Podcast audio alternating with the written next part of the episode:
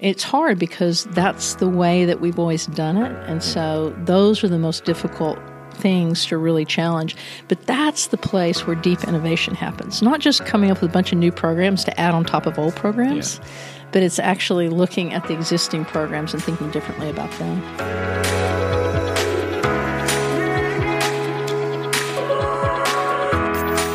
Welcome to the Student Life Update. It's a staff meeting you can pause, and you get to choose the snacks. Cheetos today. I'm John Sampson. I'm here with Michelle Lang right across the table. What's up? We've got some important opportunities coming up that we want to let you know about, so we're going to start right there. Did you know that our students have access to a job platform that is just for them and has hundreds of jobs listed right now, which last time I checked is one of the major reasons people get college degrees for jobs. Warner Pacific is part of the Handshake platform along with 20 other colleges and universities in Oregon. Handshake is like LinkedIn, but with employers looking for students from Warner Pacific. So if you have questions or you want to get your students signed up, have them talk to Rod or Tirza. Also, I had promised um, updates from the Board of Trustees meeting on this podcast, and um, the update that you're going to get right now is really a reminder of an email that you received on Friday. And that's that we're having an all faculty and staff uh, meeting on Monday, October 30th, so next Monday at 4 p.m. in Schlatter Chapel where Dr. Cook will share a number of decisions the board made. So there are some exciting changes happening. So we want you all to be able to hear about them, and we hope that you'll be able to attend and learn together. As always, we have plenty of events coming up this week. Here are a few standouts. Tuesday, we're starting the Humans versus Zombies game. I don't know if it's a game or a lifestyle, but whatever it is, it starts this week. It happens off in the Student Life Center. So you'll see students running around, you know, with socks. Also, uh, in that same vein, the Pops Harvest Party happens in McGuire Auditorium on Tuesday from 7:30 to 9:30. That is our special music ensemble performance. And then next Sunday is the Boo Ha Halloween Party and Comedy Show in McGuire Auditorium, sponsored by Campus Ministries and Student Leadership and Multicultural Programs. That is on Sunday, starting at 6 o'clock p.m. Bring your family, your friends. Awesome. Oh. Oh, yep. And Basketball jumped off this last week. Yeah. Did you catch that? Jumped off? No, Got it? I heard it. See? I heard it. Basketball jumped off last week, and so it is a new sport sort of in the rotation. They uh, they have a game here on Friday. So, Michelle, I you might have thought this wasn't going to happen, but I do have a question for you. okay. Would you rather have all your choices made by other people or by using a randomized method. So you have no say in the outcome either way, but it's either kind of a flip of the coin mm-hmm. or other people mm-hmm. making that decision. Other people. Other people? Yes. And I'm going to assume, I'm going to speak into the equation here that those other people know me. So I would much rather trust the outcome to people who I think know me and who I think care about me. Now, now what if these are other people who know you but don't like you? Ooh. What Who doesn't like me? Who doesn't? What kind of question is this? well, I, I, you know, it actually leads to this list I have of people who know. I'm kidding. Uh, you know, uh, okay. So, I mean, I guess, I, I guess, you know, I, I agree. I think that hopefully people would see, uh, you know, people would be able to make a judgment and and be able to make a call that's better than random choice. Yeah, well, yeah. I wouldn't want to. I don't want to live randomly to that degree. So there's my choice. I ask you the question because a lot of what we do in leadership and serving students daily is about making decisions. And today we're going to talk about what it takes to challenge our assumptions and ask good questions in our work and lives. When, when we're busy, it's easy to keep things the same. But if we're not careful, we end up doing what's already been done, which is really another way of offloading our decisions to someone else. So, our interview today is with Dr. Eileen Hulme. She's a faculty member in the Department of Higher Education at Azusa Pacific University and is a member of Warner Pacific's Board of Trustees and the chair of the program committee, which means that she, uh, in her role, helps oversee our academic and student life programs. Um, in addition to that, she served as a vice president for student life at three institutions, including George Fox and Baylor. And she's published research around topics including strength based leadership, curiosity, and innovation in higher education. So she's no lightweight. She's got a lot of great thoughts, and I'm excited that we get to learn from her over the next few minutes. Now, another caveat we had one last week. We're going to pick up in the middle of our first answer of this interview due to some static in the recording. I'm going to get this fixed, I promise. You'll hear a bit when we cut over of the static, but it goes away within about the first 30 seconds or so. So stick with it and let me get you caught up. So, to start off this interview, I asked Eileen, as someone who has been a VP of a number of institutions, and in looking at student affairs as a whole, what some of the pressing issues were that she sees, or also what we should be thinking about as a student affairs staff.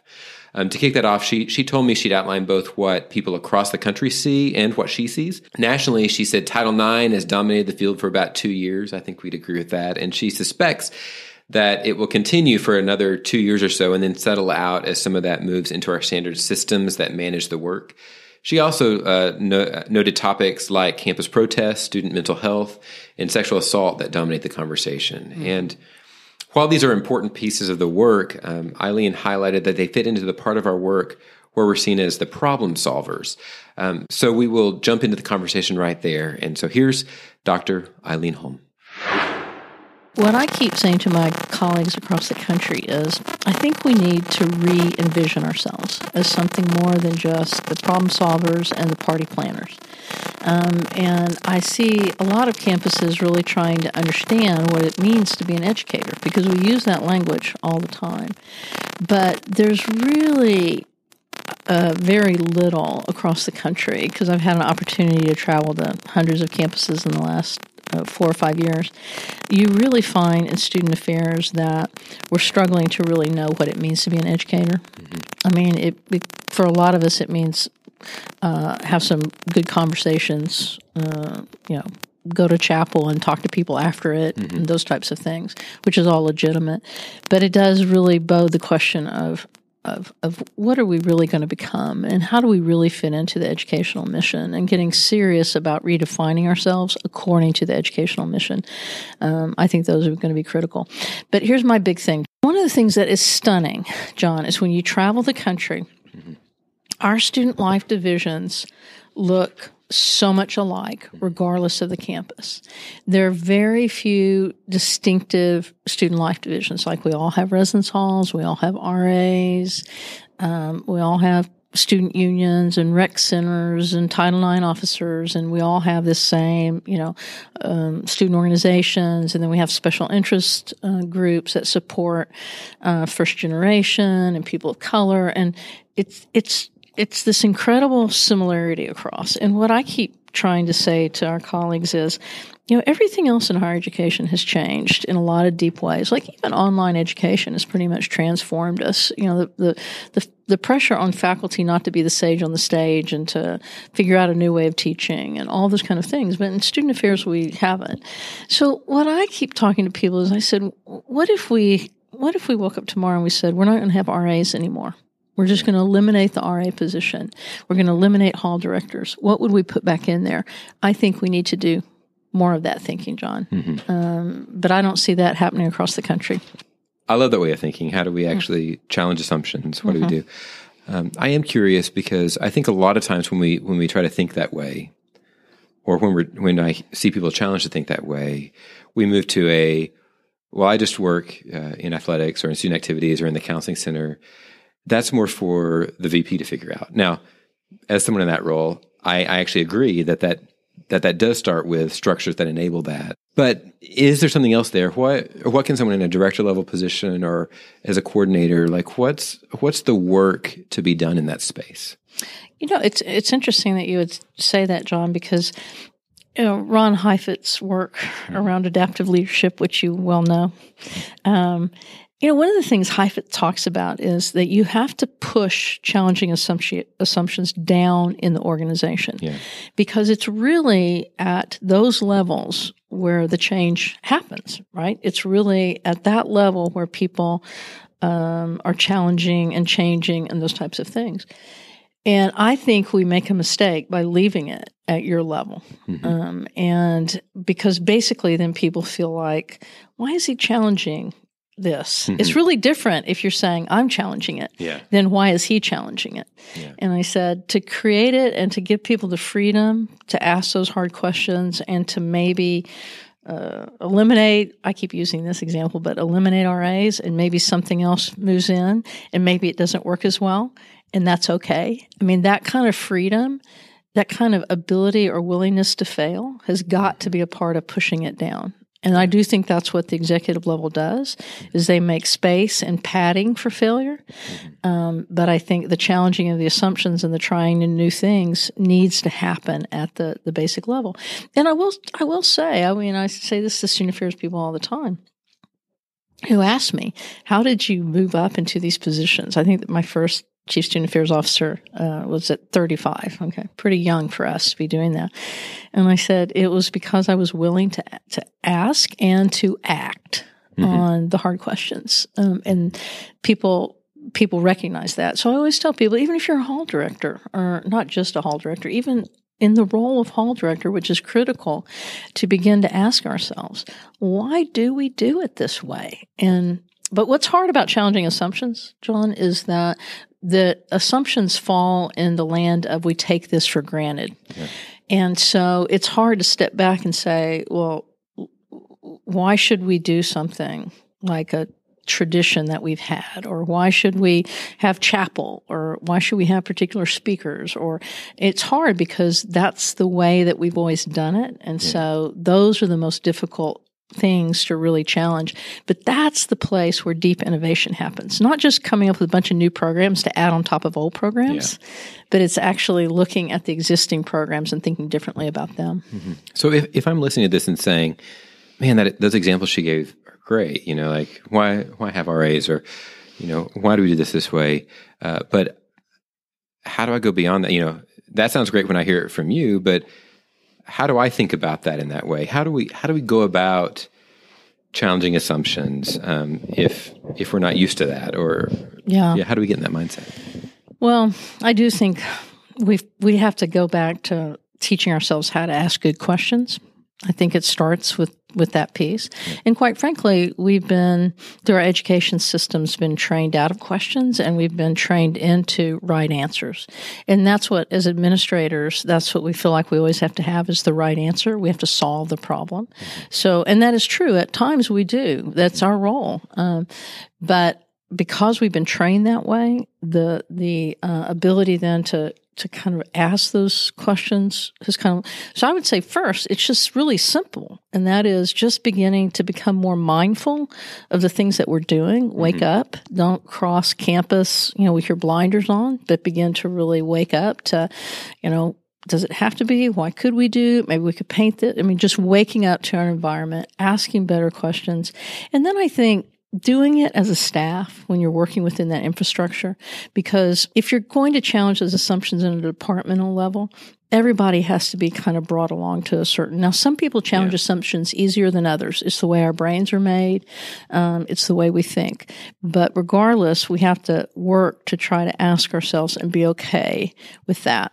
Now, I will say the other thing besides those is the fourth thing is that we have to confront our own fears because oftentimes we don't question them because if we question them and we did it differently, we might not be as competent right? And so it's it's not so easy to question the things. Um, you know, I have a particular style of teaching, and it's sometimes really hard for me to challenge my own style of teaching because I'm pretty successful with it.